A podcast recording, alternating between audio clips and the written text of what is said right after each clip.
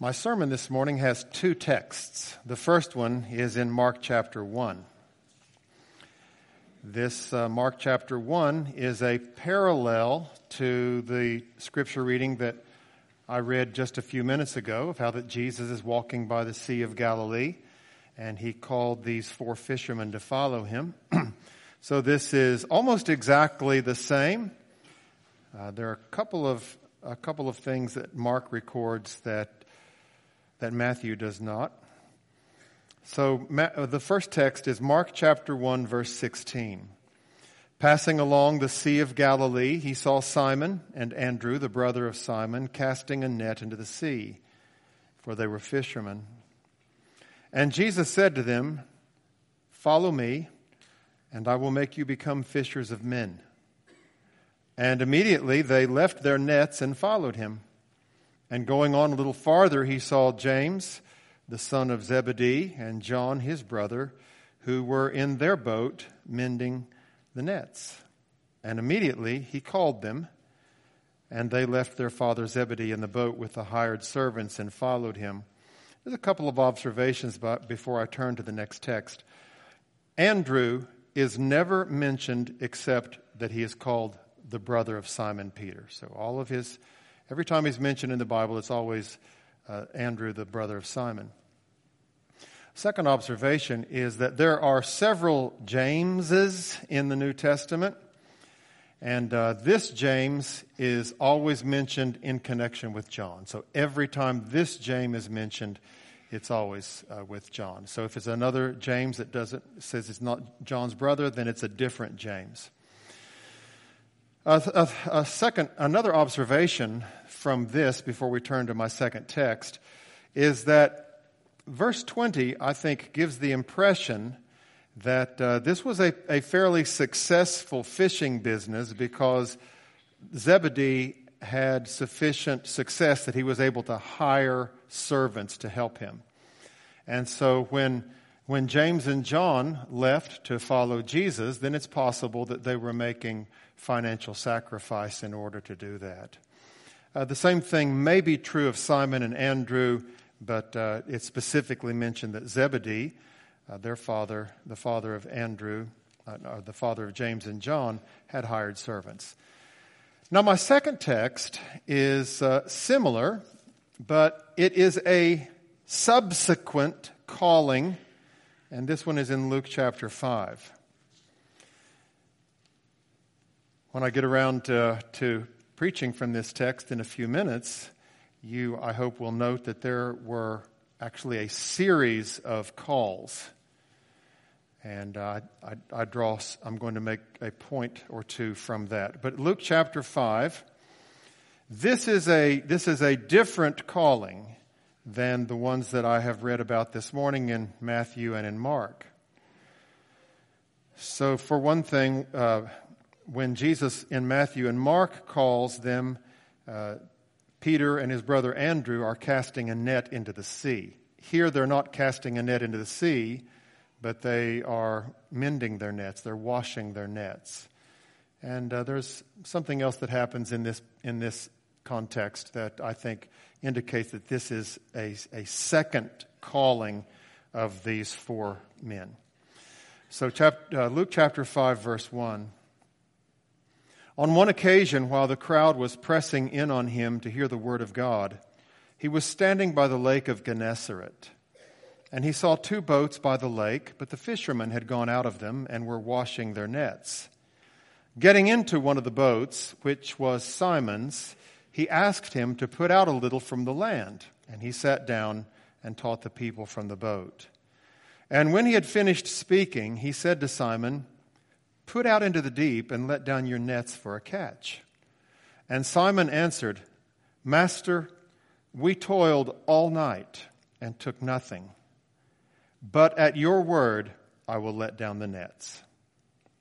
And when they had done this, they enclosed a large number of fish and their nets were breaking or on the point of breaking, about to break. They signaled to their partners in the other boat to come and help them, and they came and filled both boat, both the boats so that they began to sink. Again, this doesn't mean that they did sink, it means that they were on the verge of sinking. They were so overloaded with the fish. But when Simon Peter saw it, he fell down at Jesus' knees, saying, Depart from me, for I am a sinful man, O Lord. And he and all who were with him were astonished at the catch of fish that they had taken. And so also were James and John, sons of Zebedee, who were partners with Simon. And Jesus said to Simon, Do not be afraid. From now on, you will be catching men. And I plan to make a point of this at the end of the sermon. The, the Greek says, You will be catching men alive. You'll be catching men alive. And it only, it only appears twice in the Bible, that word, you will be catching men alive. And when they had brought their boats to land, they left everything and followed him. Well, I've told you that these are two separate, and, you can just leave your Bibles open to Luke chapter 5 because uh, I will just make reference to what we had in Mark, Matthew and in Mark. And then if I need to point anything out to you, it'll be here in Luke chapter 1. I already told you that what Matthew and Mark record is a previous encounter with Jesus, and then Luke, uh, Luke records something subsequent to that. This is not the first encounter of Peter and Andrew and James and John with Jesus. About a year before this, when Jesus uh, is uh, uh, when Jesus is identified by John the Baptist as the Lamb of God who takes away the sin of the world, then Andrew and John, we think, Andrew for sure, John, we think, was with, they were with John the Baptist, and they heard John the Baptist say concerning Jesus, Behold the Lamb of God who takes away the sin of the world. And then these two disciples of John, they begin to follow after Jesus. They're just walking after him. And uh, Jesus turns around and he sees them following and he says, What is it you want? And he, they said, Rabbi, which means teacher, where are you staying? And Jesus said, Come and see. So they went and spent that day with him. And one of the, one of the two who went was Andrew, Simon Peter's brother. And the first thing he did was to find his brother Andrew, Uh, uh, find his brother Simon, and bring him to Jesus. And when Jesus sees him, he says, You're Simon, son of John. You will be called Cephas, which when translated is Peter. And then there's a sequence of four or five days that are recorded, and when Jesus leaves that part of the country, he goes to Galilee and he attends, he attends a wedding at Cana of Galilee, and it says that his disciples were invited. And so we assume that since he has disciples within a few days of his calling Peter, Andrew, James, and John, that it was probably Peter and Andrew and James and John who went with him to the wedding at Cana.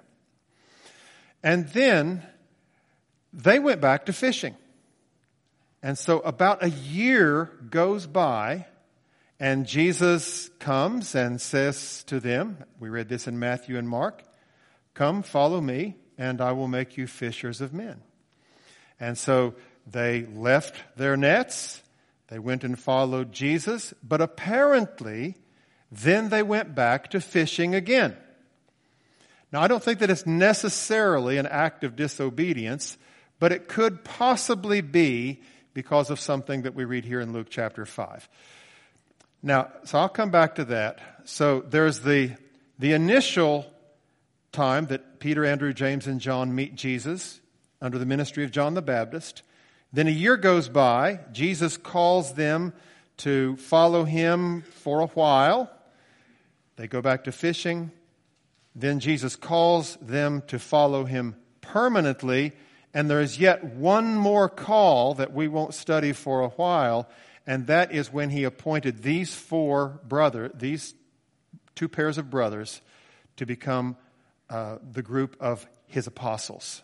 And so that's going to come later. So, under the first point of this sermon, I want to talk about the calls of Jesus. The calls of Jesus.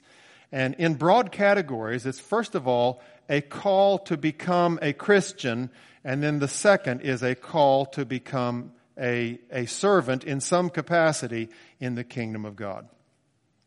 So that first encounter that uh, Peter and Andrew and James and John had with Jesus, Andrew and John are following after Jesus. He turns around, he says, What do you want? They say, Rabbi, where are you staying? It's like, we're curious about you. We'd like to know. And Jesus says, Come and see. And I'm, I'm, I'm identifying that as the first call of Jesus, and it is a call that is issued to everyone. Everyone in this room is invited to come and learn more about Jesus.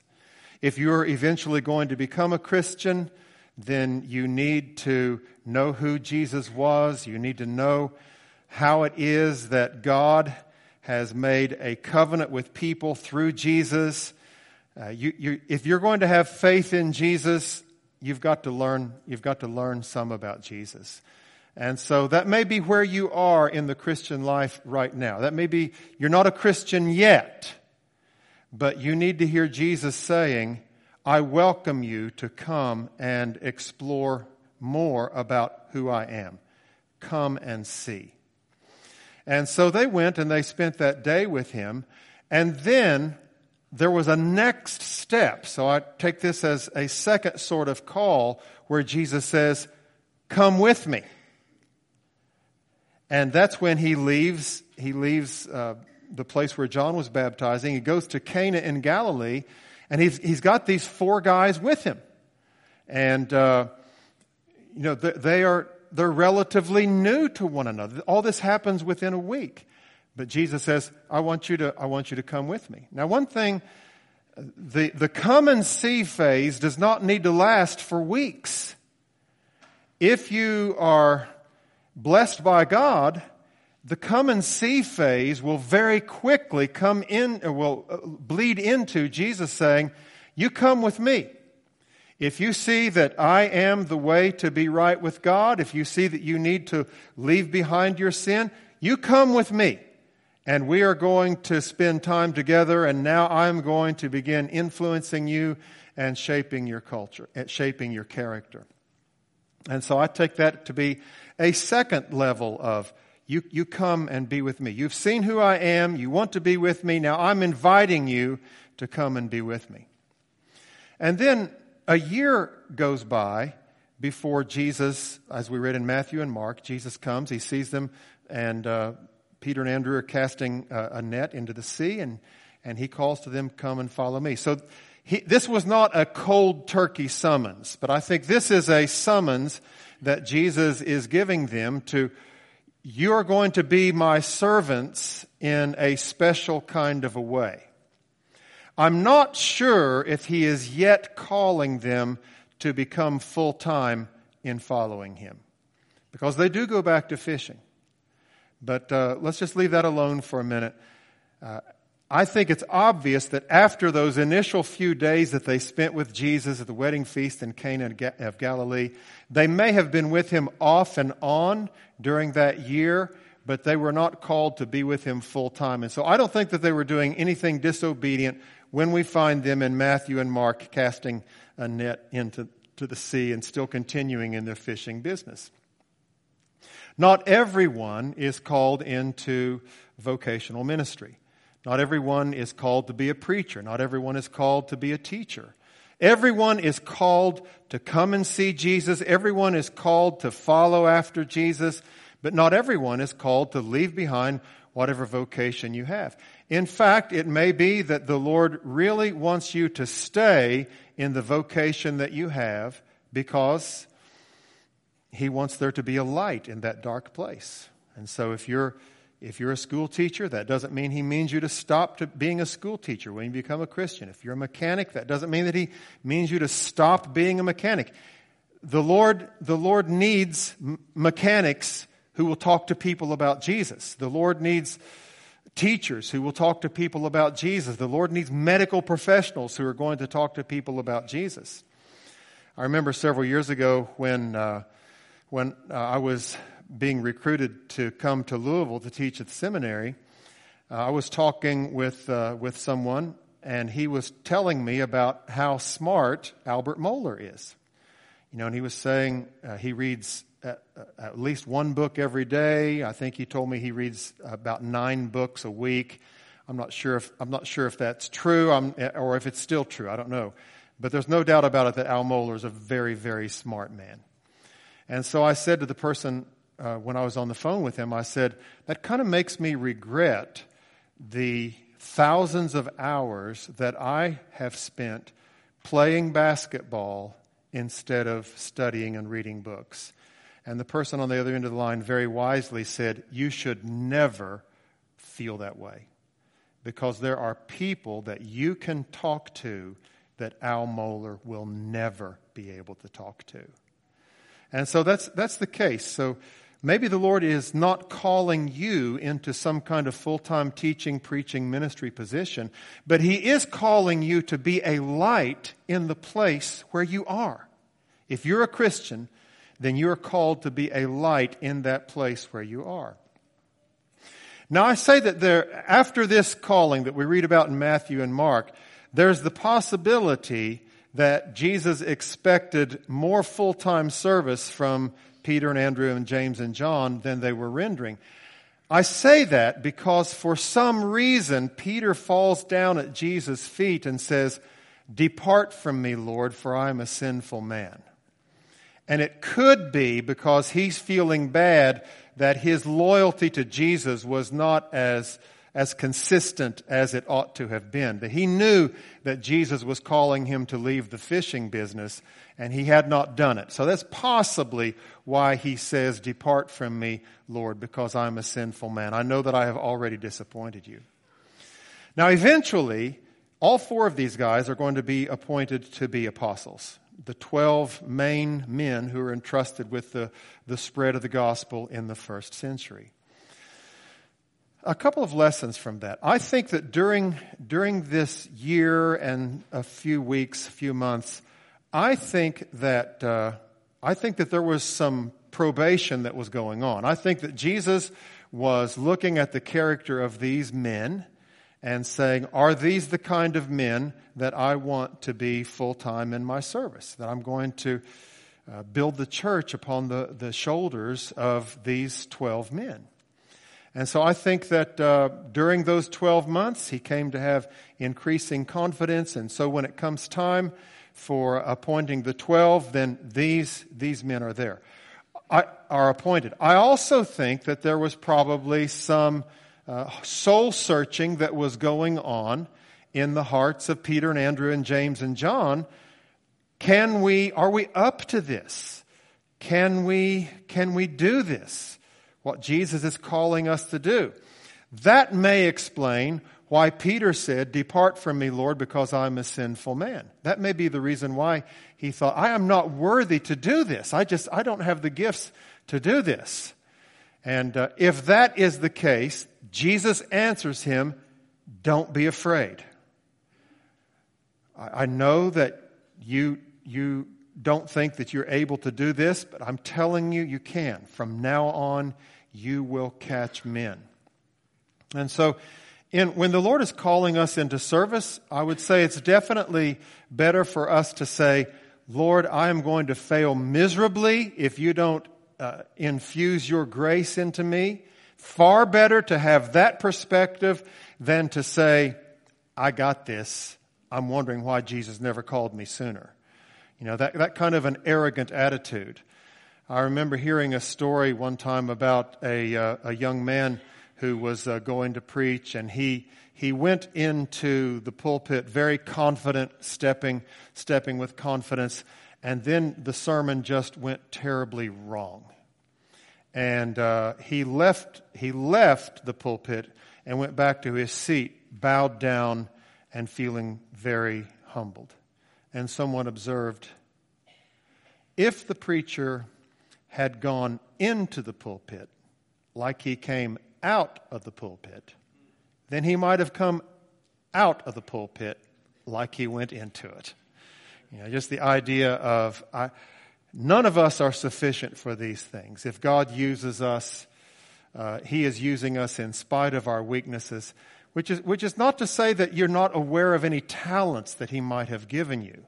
Humility is not pretending like you don't have the talents that you have, but to know that all, any talent that you have is something that God has given to you, and it will be woefully ineffective unless God makes it effective. We've all had experience with that. We have all, we have all heard preachers whose every sentence was polished, who clearly were thoroughly educated, but the words out of their mouth were like ice coming out of an ice machine. It just never, it never reached us at all.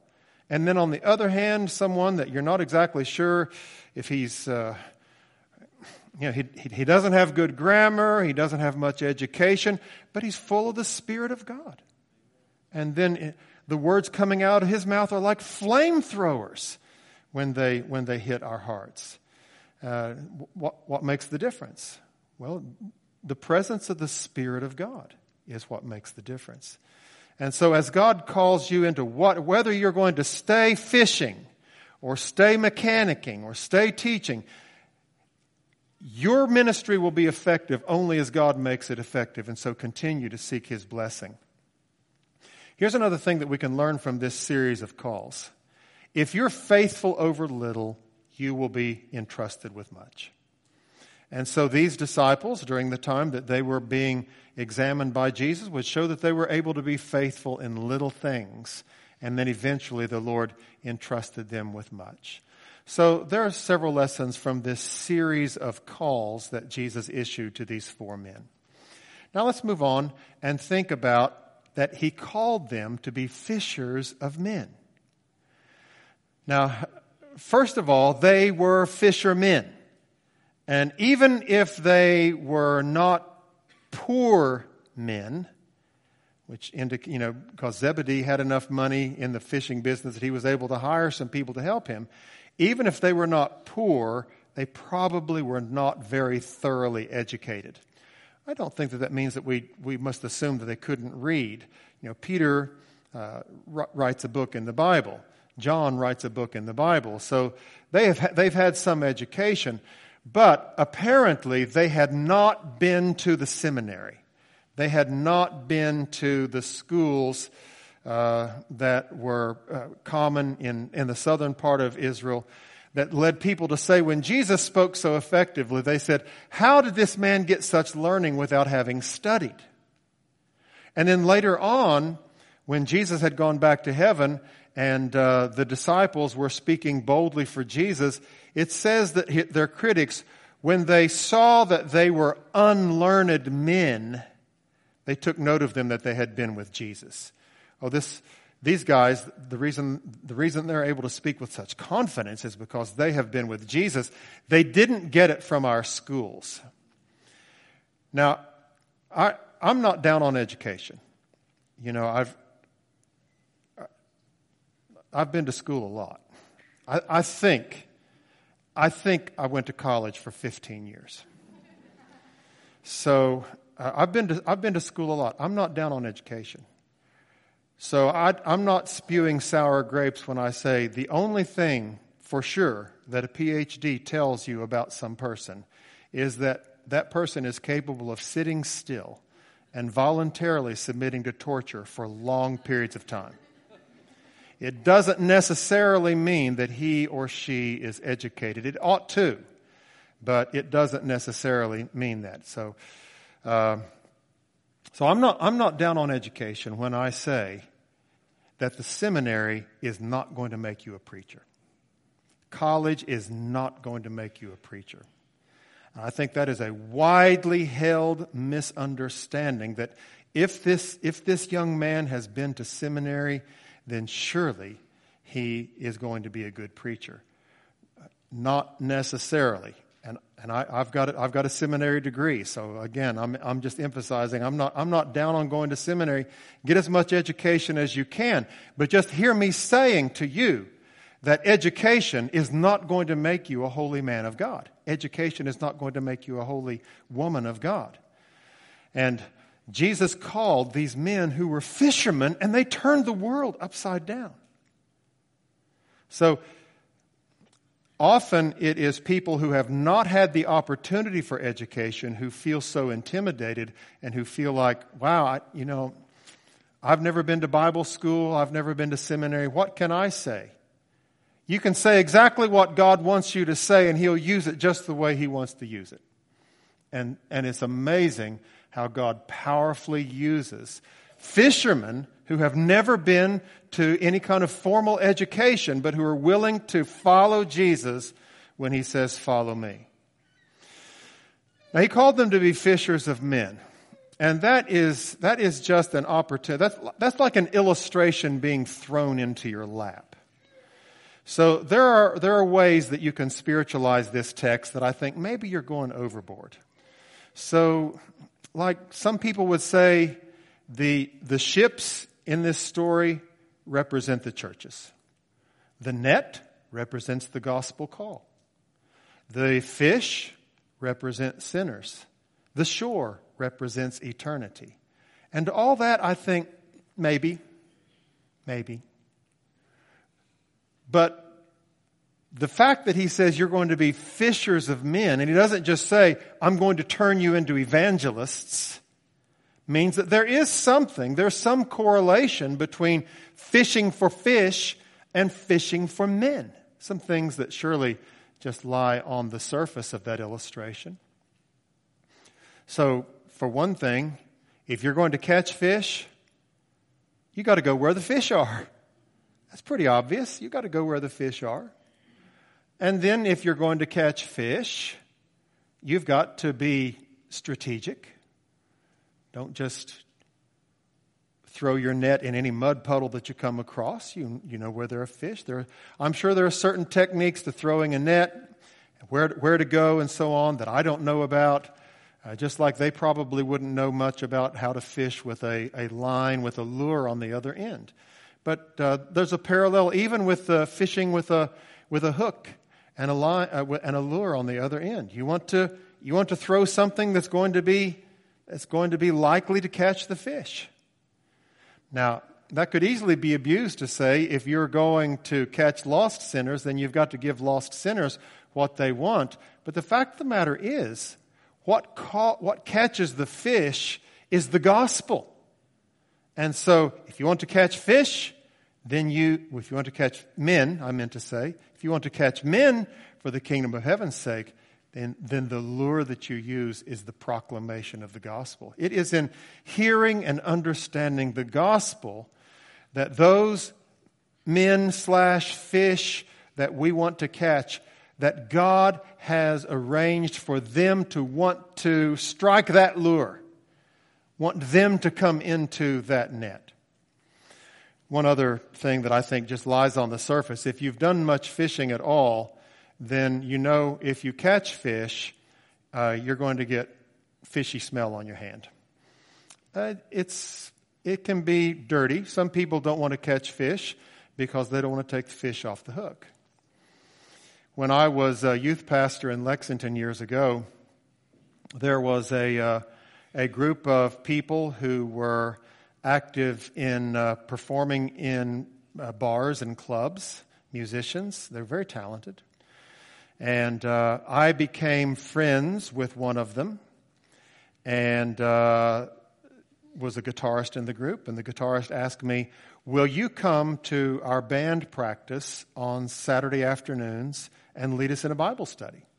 So not only were there several members of the band, there were also you know, 10 or 15 groupies who would kind of hang around this bunch. And so there might be, uh, you know, 15 or 20 people at the Saturday afternoon rock and roll Bible study. And uh, so a number of them professed faith in Christ and were baptized into the membership of the church where I was the youth pastor. And then, after several months, I found out that there was uh, some significant sexual immorality that was going on in, uh, in these, these young people who had joined the church. And so I was talking with the pastor of the church about it. And, uh, and when I told him about what was going on, he paused for a moment and he said to me, You caught him, you clean him.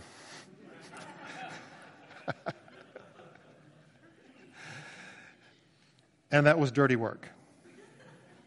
That was messy work.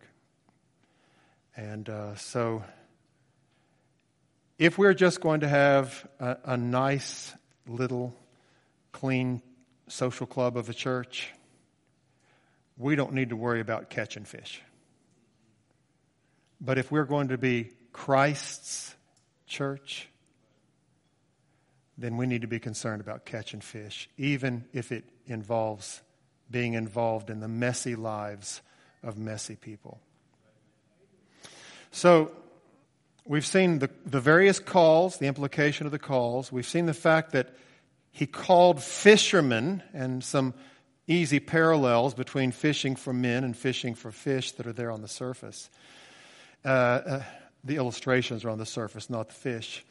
And, but uh, the third thing that I want you to see is I think that there are some pretty good examples of being successful in the art of man fishing that are, that are laid down here. I see some, some, of the, some of you girls laugh because you think that refers to you're getting a husband. I'm not talking about you're getting a husband. That's not the kind of man fishing that I'm talking about. But it is true that if you want to catch fish, you need to go where the fish are. Uh, but uh, so I'm not, talk- I'm not talking about getting married. I'm talking about being involved in evangelism. And I think that there are some, uh, some examples that are laid down here. Let's just glance over what, what I read in, in Luke chapter 1, Luke chapter 5. So the first thing is you need to make everything that you have available to God for his use. You need to make everything that you have available to God for his use. In this case, it was boats. We don't read that Jesus asked permission, Peter, can I get into your boat? It just looks like Jesus gets into one of the boats.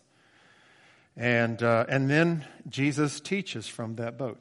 But you and I, you need to make your boats available to Jesus. You need to make your house available to Jesus. You need to make your car available to Jesus. You need to make your skills, your abilities available to Jesus. Everything that you have, you just need to say, Lord, it's yours. Now, there's a lot of freedom in that if it all belongs to God. You know, if your car gets wrecked, then you can say, Lord, somebody wrecked your car. And if you want me to have a car, then you need to give me another one. But this, this is your concern. Everything that I have is yours. You need to give your children to Jesus. You need to give your marriage to Jesus. And think strategically how can I use these resources that the Lord has entrusted to my stewardship? How can I use them to be a fisher of men? Jesus takes over the boat, and then when he had finished speaking, he said to Simon, Put out into the deep and let down your nets for a catch. And Simon Peter answered, I'm in verse 5 now, Master, we toiled all night and took nothing. Now I wonder, was there a significant pause after that? Did uh, Peter say, Master, and this is a pretty special word that shows you've taken over, you're the captain of the ship now. Master, we, we've worked all night. We never caught anything. He looks at Jesus. Jesus looks back at him. And he says, But since you say so, we will let down the nets. Just imagine there may have been a pause and he's looking at Jesus and Jesus is not altering. Since you say so. Uh, I may be reading too much into it there. But uh, anyway, he, he obeys, he does what Jesus tells him to do. It seemed counterintuitive to him. But, but he did what, what Jesus told him to do. And if we want to have success in, uh, in man fishing, then not only do we need to make all of our resources available to the Lord for his use, but we need to do it the way he says to do it. Don't think that we're going to improve on Jesus' methods. And then there's something else that you see here. They, they caught the fish. Now, on the level of a miracle, this is a miracle that I often think of when I'm sitting cold and shivering in a deer stand. I think, Lord, you have control over the fish of the sea. And you have control over all the big bucks that are in this region. And if it might please you and bring glory to you, could you please bring a big buck by here? But if that's not your will, then might you just bring a big fat juicy doe by here? But uh, you know, I know that I know that God is in control. On the surface, this is an amazing miracle.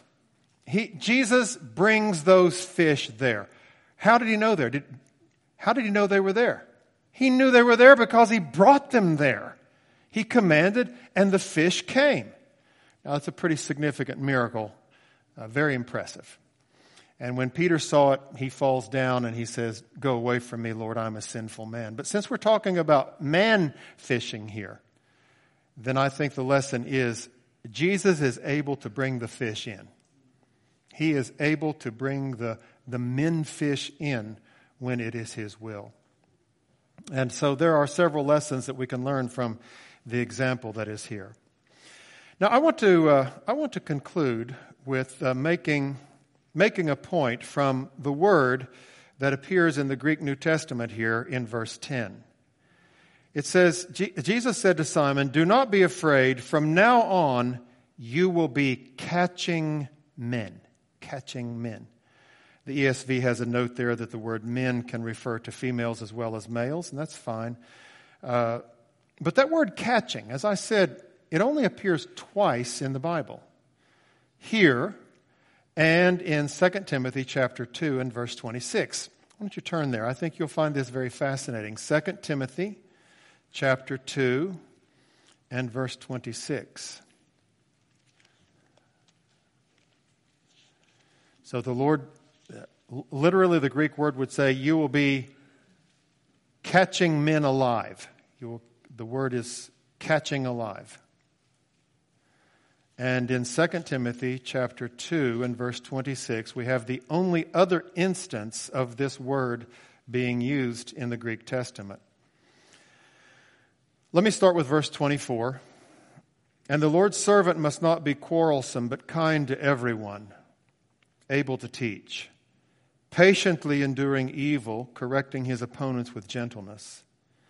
God may perhaps grant them repentance, leading to a knowledge of the truth and they may come to their senses and escape from the snare of the devil. There's that word. It's the snare. Well, no, I'm sorry. It, it's in the next phrase. Escape from the snare of the devil after being captured. There's the word. Captured alive. After being captured by him to do his will.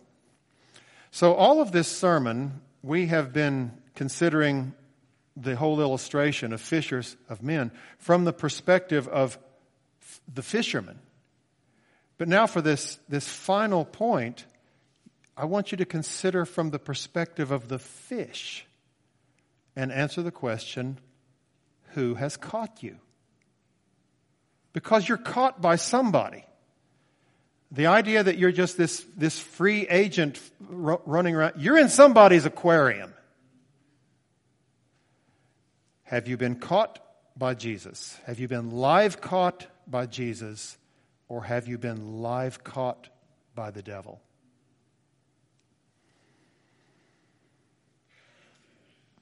There was a song that was popular in the late 70s.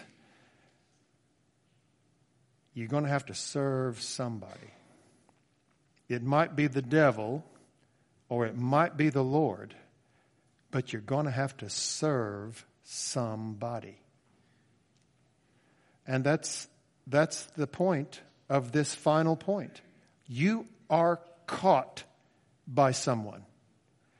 If you have been caught by the devil, then you need to escape from the snare of the devil after being live caught by him to do his will.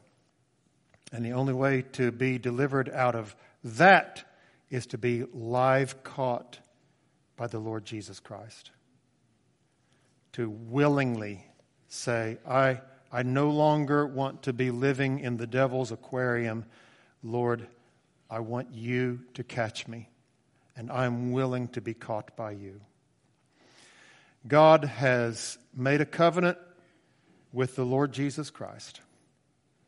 Everyone who receives you, my son, everyone who receives you, will be credited with a righteousness that will be as good as if he had never sinned one time in his life.